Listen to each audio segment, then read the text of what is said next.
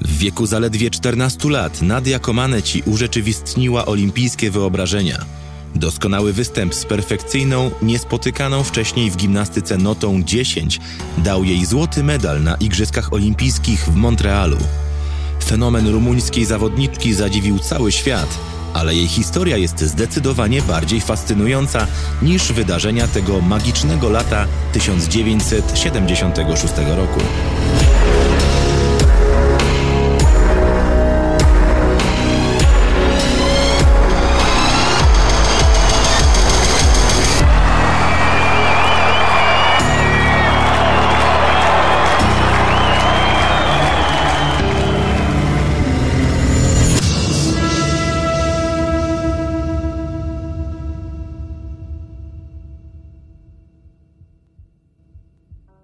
Witajcie! Zapraszamy do wysłuchania wyjątkowych olimpijskich historii. Najwięksi bohaterowie, najbardziej emocjonujące chwile, fakty, których nie znaliście i legendarne momenty. Wejdźcie z nami do świata dramatów, sukcesów i olimpijskich wzruszeń. Nie zapomnijcie też subskrybować, ocenić oraz zrecenzować naszych podcastów. Minęło 5 lat od ucieczki Nadii Comăneci z Rumunii w listopadzie 1989 roku. Kraj był wówczas u progu rewolucji. W 1994 nie było już dyktatury. Nicolae Ceaușescu został obalony. Tajna policja jego reżimu przestała istnieć. Myślała, że jej osiągnięcia zostały włożone do pudełka i złożone gdzieś głęboko w piwnicy historii, a ona sama została zapomniana. Nie wiedziała, czego może się spodziewać po powrocie. Mój przyjazd był prywatny. Nie sądziłam, że ktokolwiek inny niż moja rodzina będzie zainteresowany moją obecnością. Nie mogłam się bardziej mylić. Napisała w swojej biografii Listy do młodej gimnastyczki, opublikowanej w 2003 roku. Na lotnisku w Bukareszcie czekało ją pełne entuzjazmu powitanie. Kiedy wysiadła z samolotu wraz ze swoim partnerem Bartem Connerem, byłym członkiem drużyny gimnastycznej USA, tysiące Rumunów wymachiwało transparentami i rzucało kwiatami. Był tam nawet nowy premier. To było naprawdę coś niesamowitego. Nigdy wcześniej nie czułam się tak szczęśliwa i tak kochana przez tylu ludzi. Opowiadała Comăneci. Tego typu owacja nie była dla byłej gimnastyczki czymś nowym. Latem 1976 roku, podczas triumfalnego powrotu z Montrealu, mała wróżka z Oneşti była witana jak królowa. Ale dopiero dojrzała kobieta, jaką stała się w latach 90., mogła empirycznie pojąć uwielbienie rodaków, które w latach 70. przerażało delikatną czternastolatkę. Pamiętam obawy, które wtedy miałam. Tłum skandował moje imię, wszyscy krzyczeli. Nie rozumiałam, że mogę coś dla nich znaczyć. Jak dziecko może sobie to wyobrazić? Wspomina poolimpijskie spotkania. Prawie 2 dekady dzieliły te dwa wydarzenia, których uczestnikiem była ta sama osoba, ale o innych wcieleniach i innej wrażliwości. Za drugim razem bez ciężaru świata na swoich barkach i bez bycia politycznym pionkiem mogła być po prostu Nadią Comăneci.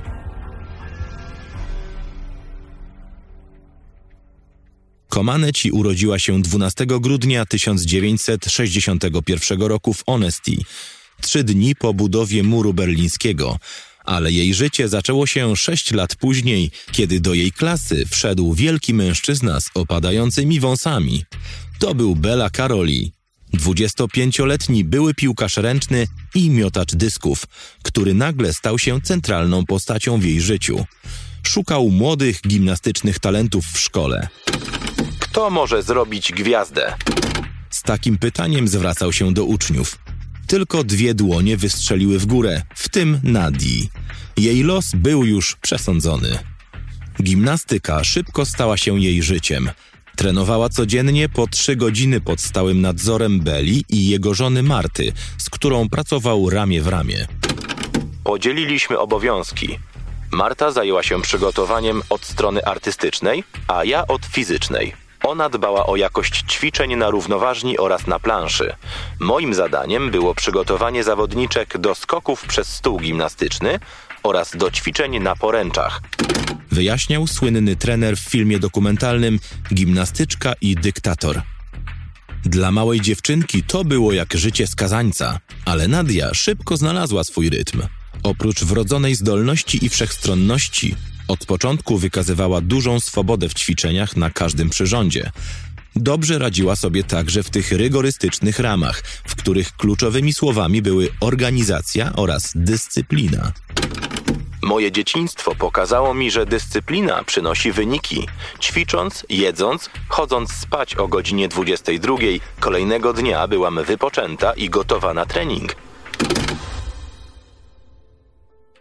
W swojej książce Comăneci opowiada odkrywczą anegdotę o niesamowitej skrupulatności, która okazała się niezbędną umiejętnością w rozwoju w tym sporcie. Moja matka była bardzo zorganizowana i nienawidziła rzeczy, które nie pasowały do jej domu. Byłam taka jak ona. Artykuły szkolne miałam uporządkowane. Niebieskie długopisy trzymałam w jednym miejscu, czarne w innym. Brzmi dziwnie, ale nie mogłam tego kontrolować. Z drugiej strony bycie normalnym i robienie normalnych rzeczy nie prowadzi nigdzie indziej, jak tylko do normalności. Ja zawsze chciałam być wyjątkowa. Taka właśnie była Rumunka. Bardziej utalentowana od pozostałych, ale i bardziej zawzięta. Kiedy Béla Károlyi kazał jej zrobić 10 pompek, Nadia robiła 20. Ona była wojowniczką. Była na drodze do wielkiej kariery, mówił jej trener. Zawsze chciałam robić więcej niż prosili Bela i Marta. Dążyłam do doskonałości. Mimo wieku byłam bardzo zdeterminowana, potwierdzała Comăneci.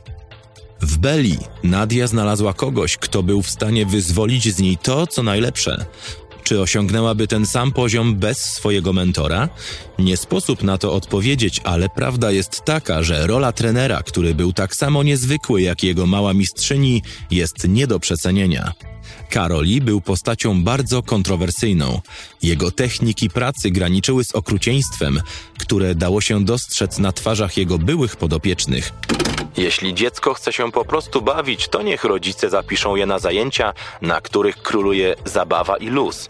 Jeśli chce zdobywać szczyty, to musi pracować z Belą. Nigdy nie rozumiałam tych wszystkich historii, które przez lata pojawiały się na jego temat.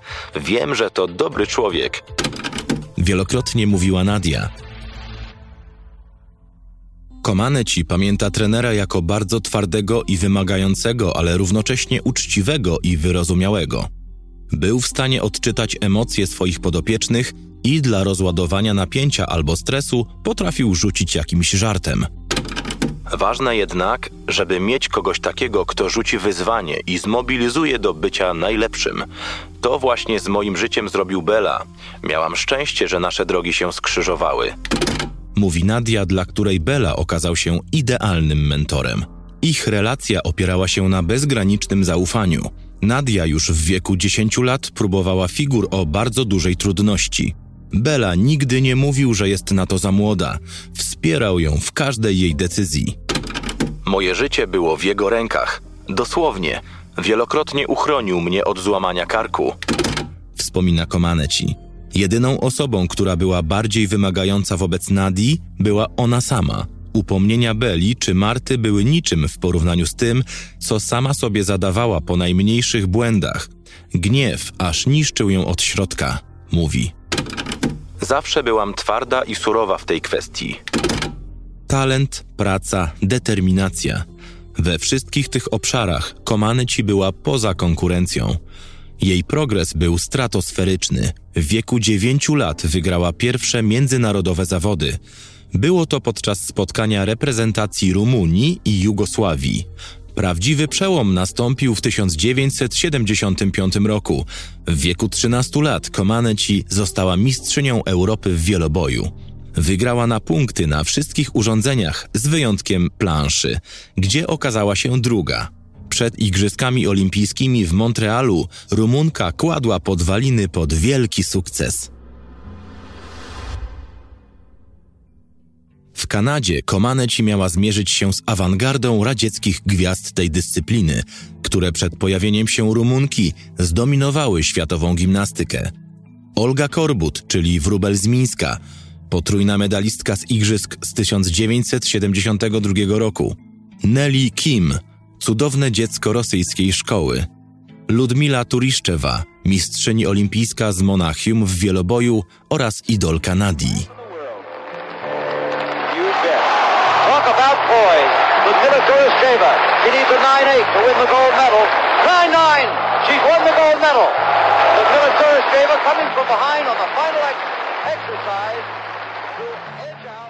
Na kilka miesięcy przed imprezą w Montrealu doszło do rozłamu w sowieckiej kadrze. Turiszczewa była niezadowolona z rosnącej popularności Korbut. Młodsza o 3 lata i niezwykle charyzmatyczna zawodniczka zaczęła wieść prym. Coraz lepiej radziła sobie także Kim, a to wcale nie łagodziło napięć. Pomimo rumuńskiej dominacji na Mistrzostwach Europy w Skien, gdzie Nadia Comăneci zdobyła aż 4 złote medale, to Sowieci w opinii mediów wciąż pozostawali punktem odniesienia. Rumunia z 1 brązowym medalem w gimnastyce w całej olimpijskiej historii nie istniała na światowej scenie. Jeszcze nie. Béla Károlyi tuż po wylądowaniu w Montrealu zauważył ten brak zainteresowania jego drużyną. Doprowadziło go to do szaleństwa. To były Igrzyska Olimpijskie i każdy był podekscytowany. Niestety nie wszystkich traktowano jednakowo. Mało kto zwracał uwagę na drużynę z Rumunii. Media w pewnym sensie kreowały opinię publiczną i kierowały werdyktami sędziów.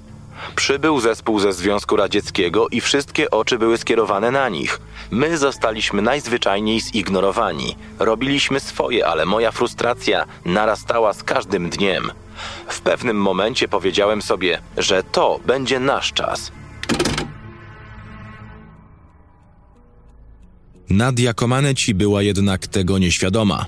W Montrealu odkryła zachodni świat, który był dla niej zupełnie obcy. Byłam oszołomiona. Wioska olimpijska mnie zdziwiła nie tylko rozmiarami, ale także liczbą ochrony, trenerów i zawodników uprawiających więcej dyscyplin niż kiedykolwiek słyszałam. Pamiętam jeszcze, że wszystko było za darmo. Dostawaliśmy specjalną odznakę, dzięki której mogliśmy iść do kina na terenie wioski, mogliśmy dostać napój bezalkoholowy. Otrzymaliśmy także dopasowane ubrania, torby, czapki i przypinki. Dla mnie to wszystko było dziwne, ekscytujące i absolutnie cudowne. Pierwszego dnia bałam się zamknąć oczy, bo nie chciałam niczego przegapić. Wspomina w listach do młodej gimnastyczki. Károlyi musiał trzymać swoją młodą gwiazdę na ziemi. Na dzień przed startem igrzysk zabronił jej wychodzić z pokoju. Nie mogła nawet oglądać telewizji. Musiała w pełni skupić się na zadaniu, które przyjechała wykonać. Chciał ją w ten sposób odizolować od tego szaleństwa. Nie pozwolił też swoim podopiecznym uczestniczyć w ceremonii otwarcia, gdyż zawody rozpoczynały się następnego dnia. W niedzielę 18 lipca w legendarnej hali Forum, gdzie na co dzień swoje mecze w NHL rozgrywa drużyna Montreal Canadiens, rozpoczęły się zmagania gimnastyczne. Rywalizacja drużynowa. W zamkniętym świadku tej dyscypliny o Nadii Comăneci słyszało się już sporo. Teraz jej osoba miała zostać przedstawiona szerszemu gronu. Zajęło jej tylko 19 sekund, aby zostawić w historii tego sportu wielki i wieczny ślad. Jej pierwszy występ na poręczach asymetrycznych pozbawiony był najmniejszych błędów.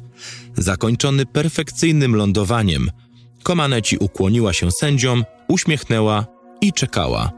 Po około 30 sekundach, gdy rozgrzewała się do kolejnej konkurencji na równoważni, obok jej nazwiska ukazał się wynik 1,00. Zrozumienie, co się stało, zajęło wszystkim chwilę i właśnie ten moment zapisał się na stałe w historii igrzysk. Tłum milczał.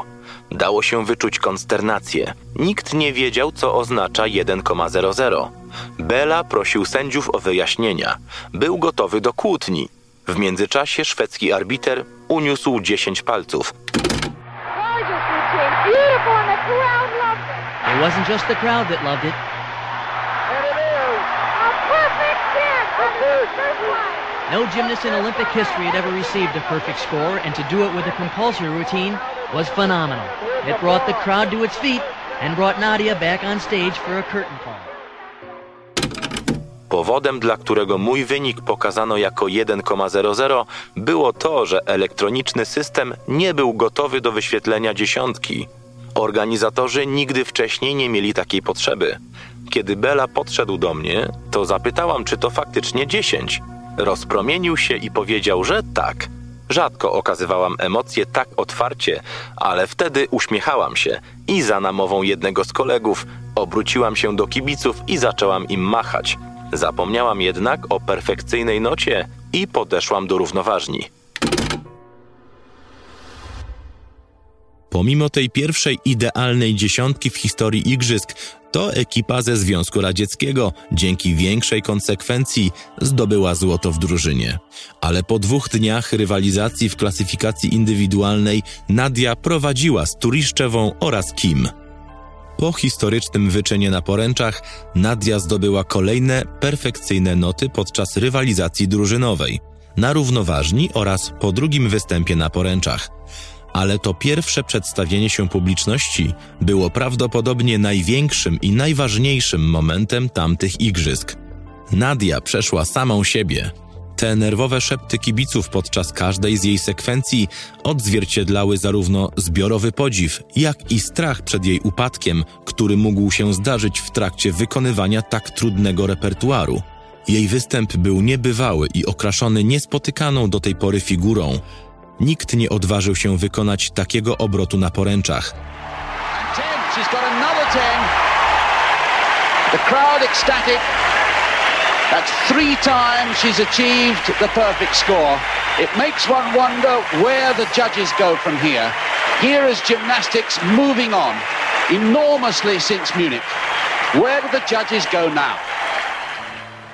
Od tamtej pory jeden z 2 ruchów na tych przyrządach nosi nazwę salto Comăneci.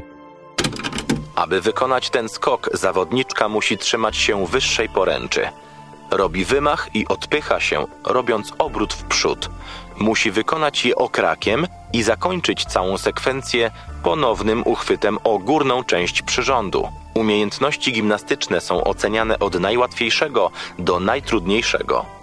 Ruch A jest uznawany za najprostszy. Skala kończy się na super E.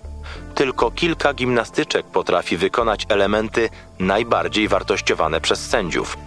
Salto Comăneci należy do kategorii E.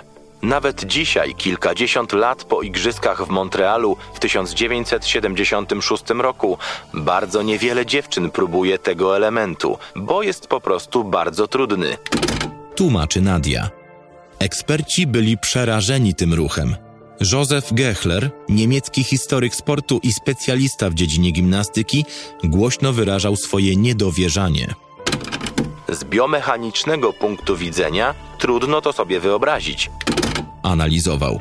Z kolei Max Bangerter, sekretarz generalny Międzynarodowej Federacji Gimnastycznej, prowadził nieudaną kampanię mającą na celu zakazanie tego elementu w repertuarze, ponieważ mógł prowadzić do złamań miednicy.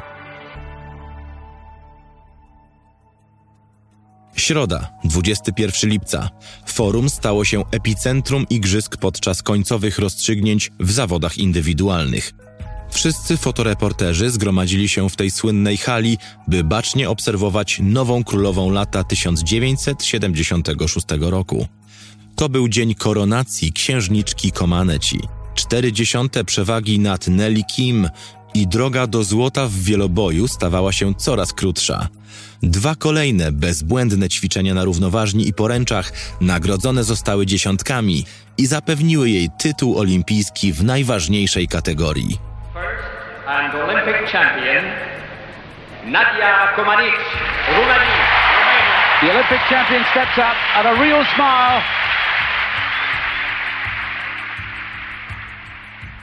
Na podium towarzyszyły jej Kim oraz Turiszczewa, ale i tak wszystkie oczy były skierowane na Comăneci. Rumunka w zawodach indywidualnych, do złotych medali w wieloboju oraz ćwiczeniach na poręczach i na równoważni dołożyła jeszcze brąz w ćwiczeniach wolnych na planszy. W ciągu niecałego tygodnia zrewolucjonizowała gimnastykę. Za występy na ulubionych przyrządach dostała łącznie aż 7 perfekcyjnych not. Ćwiczenia na poręczach wymagały dużo myślenia, a ja uwielbiałam tę precyzję, ustawienie ciała oraz złożoność tych ruchów, przyznawała. Ale to na równoważni można było dostrzec prawdziwy zakres umiejętności Nadii. Wdzięk, finezja, elegancja, szybkość wykonania, techniczna perfekcja i fizyczność. Antoine Blondel, wielki francuski pisarz, w poetycki sposób wyrażał się o Rumunce. Była jak baletnica i sylw, czyli duch powietrza. Przemieszczała się między poręczami jak papuga. Balansowała na równoważni jak gołąb na skraju dachu. Jej dotyk zmieniał konia z łękami w Pegaza. Występy w Montrealu sprawiły, że 14-latka, ważąca 39 kg i mierząca 150 cm wzrostu, stała się częścią historii gimnastyki i ruchu olimpijskiego. Patrząc wstecz, wydaje się, że Nadia Comăneci przeżywała te chwile, jakby przytrafiły się one książkowej postaci. To zdystansowanie się do wielkich czynów może zaskakiwać, ale także tłumaczy, czym dla niej był tamten sukces.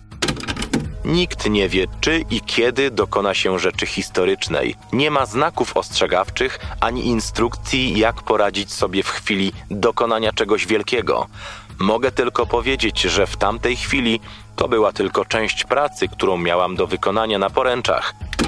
Mówiła o swojej pierwszej dziesiątce. W listach do młodej gimnastyczki 27 lat po wydarzeniach z 1976 roku Comăneci nie jest już zdeprymowana swoim globalnym wpływem na sport. Precyzyjnie i na zimno ocenia swoje osiągnięcia. Zdobyłam złoty medal w wieloboju, na poręczach oraz równoważni. Dołożyłam brąz w ćwiczeniach na planszy i przeszłam do historii.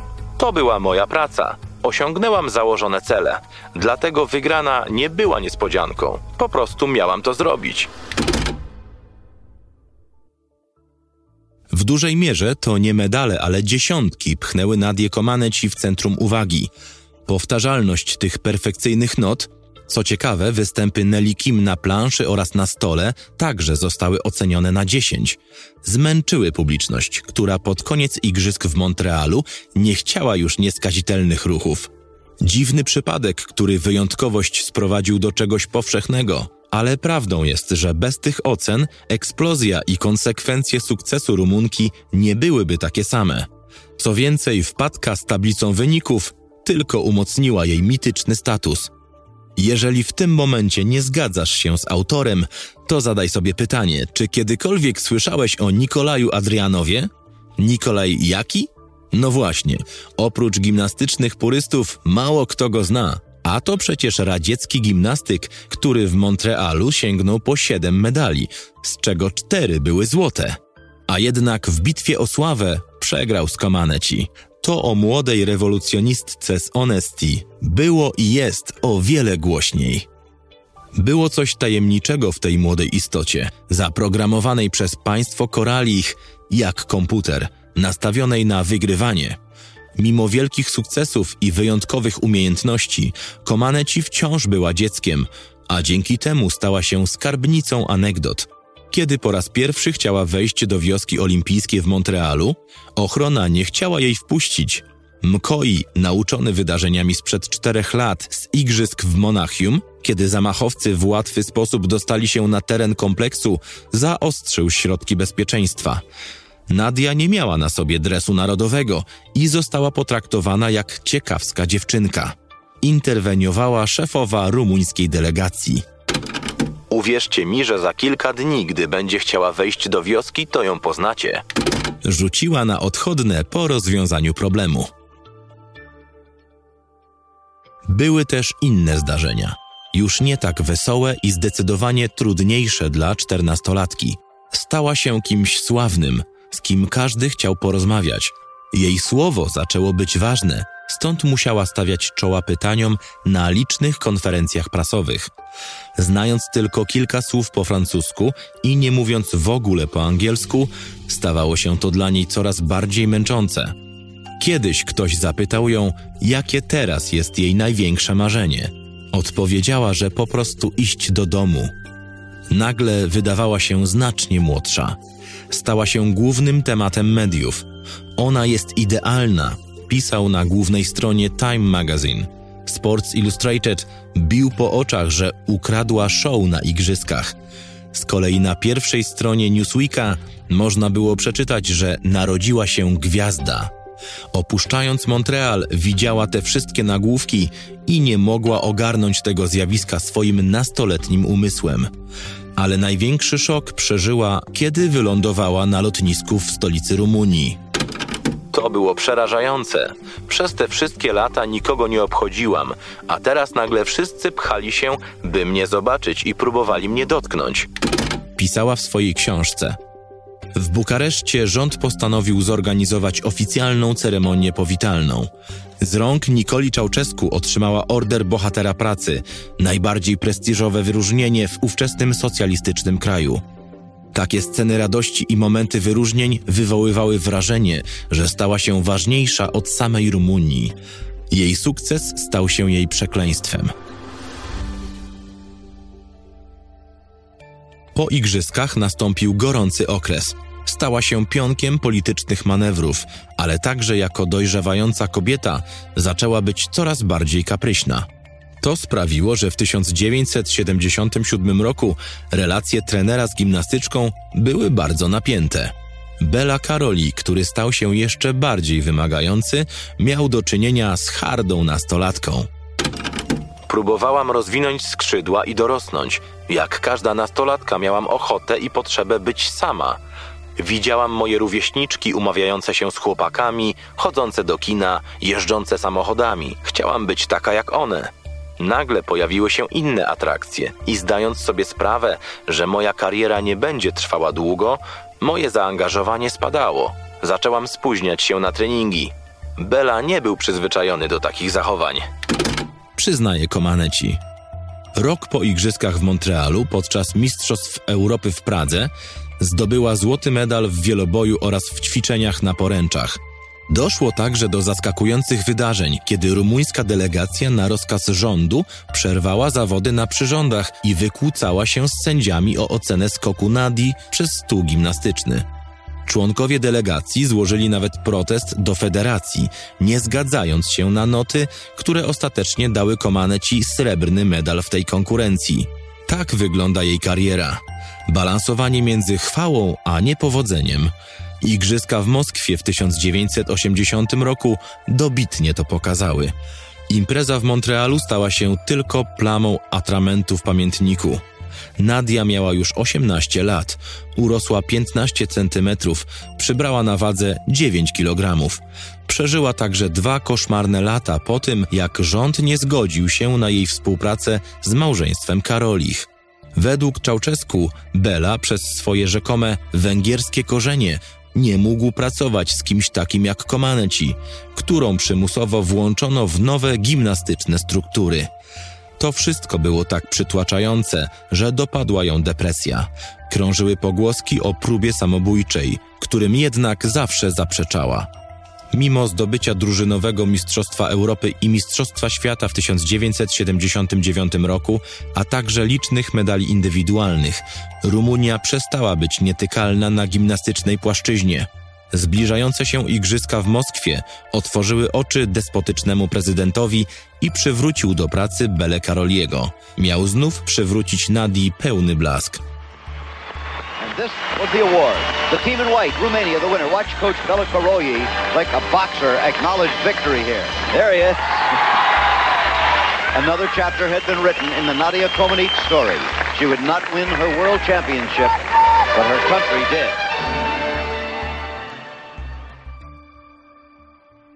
Dwa tygodnie przed moskiewską imprezą świat sportu obiegła smutna informacja o tragedii Jeleny Muchiny.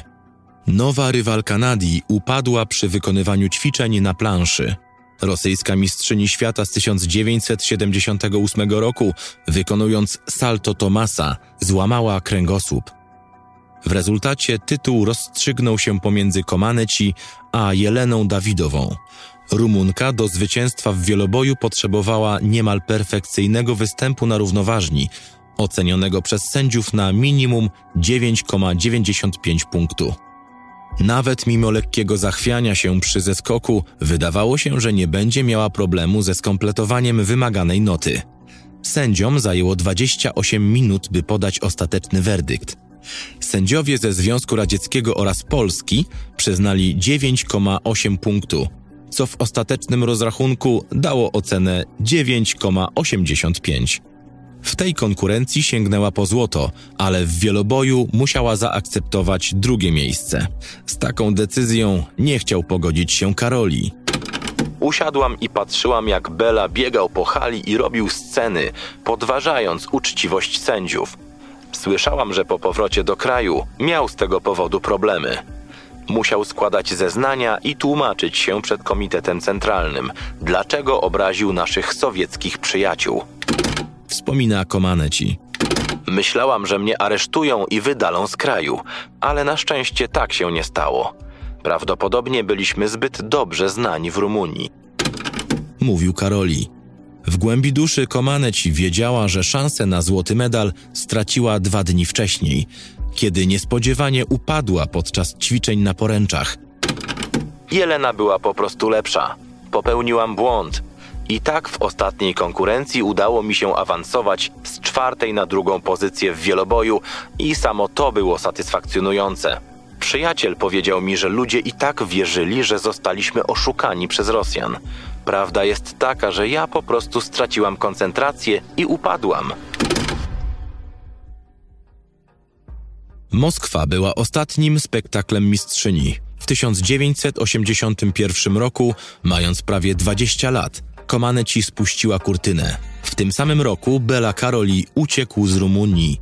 Z powodu rosnących napięć w kraju postanowił z żoną zostać w Stanach Zjednoczonych, wykorzystując do tego galę w Nowym Jorku na cześć rumuńskiej atletki. Metody treningowe Károlyiego sprawdzały się także po drugiej stronie Atlantyku. Na igrzyskach w 1984 roku w Los Angeles, na których nie pojawili się sportowcy z krajów socjalistycznej Europy, prowadzona przez Bélę Mary Lou Retton zdobyła złoty medal w wieloboju. Winner of the gold medal, scoring 79.175, representing the United States of America, Olympic champion Mary Lou Retton. Amerykanka przyznawała wielokrotnie, że do uprawiania gimnastyki zainspirowała ją Nadia Comăneci swoimi występami w Montrealu. Retton miała wówczas 8 lat. To kolejny przykład globalnego wpływu Rumunki. Comăneci na igrzyskach w Kalifornii pojawiła się tylko jako obserwatorka. Do tego czasu Károlyi zapuścili już korzenie w nowym miejscu i namawiali Nadię, by do nich dołączyła. Postanowiła jednak wrócić do Rumunii. Jej poświęcenie i patriotyzm zostały nagrodzone najbardziej kłopotliwym okresem w jej życiu. Po ucieczce Béli i Marty kajdany socjalizmu zacisnęły się na jej rękach jeszcze mocniej. Była pod ciągłym nadzorem, każdy jej ruch był kontrolowany przez reżim, który nie mógł pozwolić na to, by narodowy skarb opuścił kraj. Moje życie zmieniło się drastycznie po ucieczce Károlyiego. Nie mogłam już podróżować poza granice kraju, ponieważ rząd obawiał się, że zrobię to samo.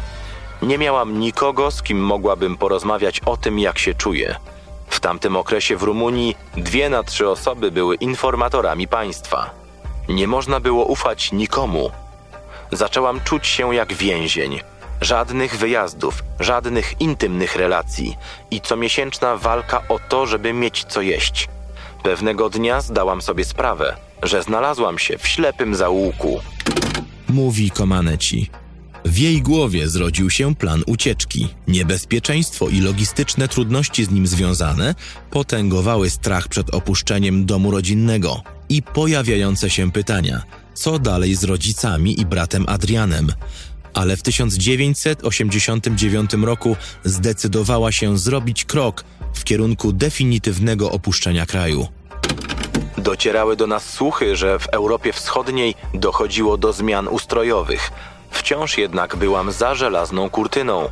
Kiedy jednak zaczęłam intensywnie fantazjować i planować ucieczkę, mój umysł ożywał i wydawało się, że wszystko jest możliwe. Wolność wydawała się tak blisko i postanowiłam, że zrobię wszystko, by ją zdobyć. Wspomina Comăneci. Jej eksodus, który nastąpił w listopadzie 1989 roku, jest wart osobnej opowieści. Organizował go Konstantin Panait, który podkochiwał się w Nadii.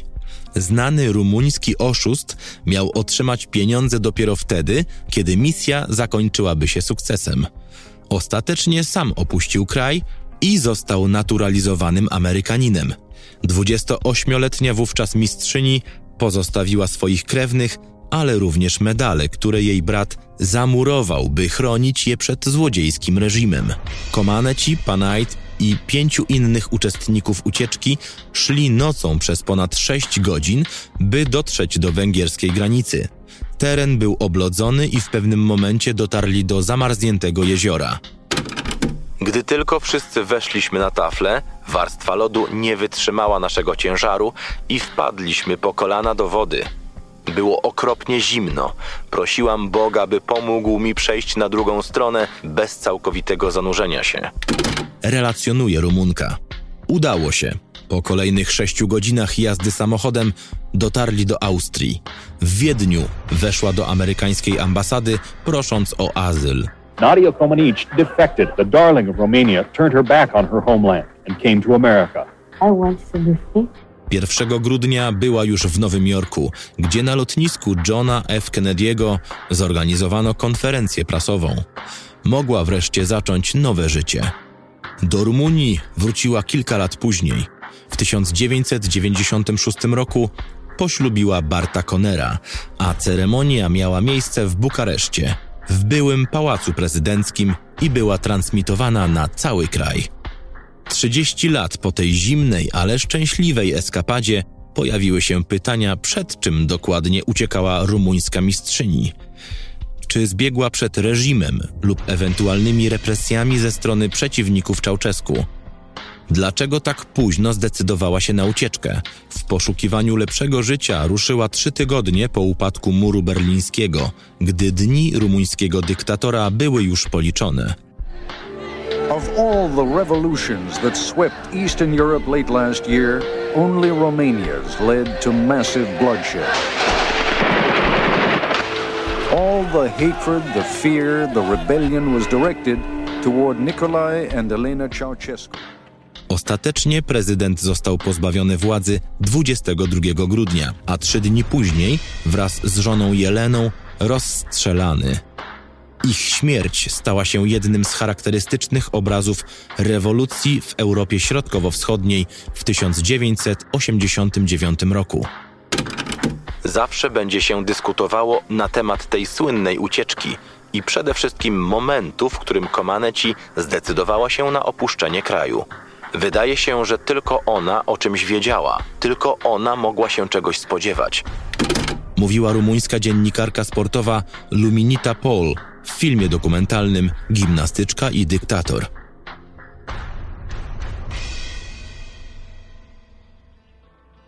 Według niektórych Nadia Comăneci miała wiele przywilejów z racji jej bliskich relacji z prezydentem. Krążyły nawet plotki o jej romansie z synem dyktatora Nikusorem. Nadia zawsze dementowała te pogłoski, mówiąc, że stara się utrzymać za $100 miesięcznie, co nie wystarczało nawet na opłacenie rachunków. Jedną z osób, która wierzyła w to, że Nadia faktycznie nie pławiła się w luksusach reżimu, była Gabi Żejculescu, koleżanka z drużyny narodowej. Ludzie traktowali ją jak kogoś przeciętnego. Powiedziałabym nawet, że zwykły pracownik w fabryce miał podobny szacunek co ona. Owszem, była zapraszana na spotkania z międzynarodowymi osobistościami, ale poza chwaleniem się jej osiągnięciami nikt o nią nie dbał. Ceaușescu nie podobało się to, że tak bardzo budziła zainteresowanie zagranicznych gości. Jeśli wciąż pozostają jakieś wątpliwości, to dlatego, że tak chce Nadia. Nigdy nie chciała otwarcie mówić o tamtym okresie swojego życia. Nie z obawy przed kimś, ale raczej kierowana dumą i honorem, wolała milczeć. Czuła, że szukanie usprawiedliwień może być poniżające. Myślę, że do dzisiaj wielu Rumunów ma mylne poglądy i wyobrażenie tego, co wówczas zostawiłam za plecami. Zakładali, że zostawiłam ogromny dom, samochody, biżuterię i luksus. Czuję się niekomfortowo, wyprowadzając ich z błędu o moim domniemanym bogactwie. Do tej pory wspomnienie tamtych lat jest upokarzające. Wspomina w swojej książce. Nadia Comăneci chroni swoje sekrety z przeszłości. W biografii napisała: Wiesz, co mówią o opowiadaniach. Zawsze istnieją trzy wersje. Twoja, moja i prawda. Ja przedstawiam moją. Jedno jest pewne. Od Oneşti po Stany Zjednoczone, od dziecięcej supergwiazdy po spełnioną kobietę, od Béli Károlyiego po Barta Connera. Nadia Comăneci i opowieść jej życia jest niepodobna do żadnej innej.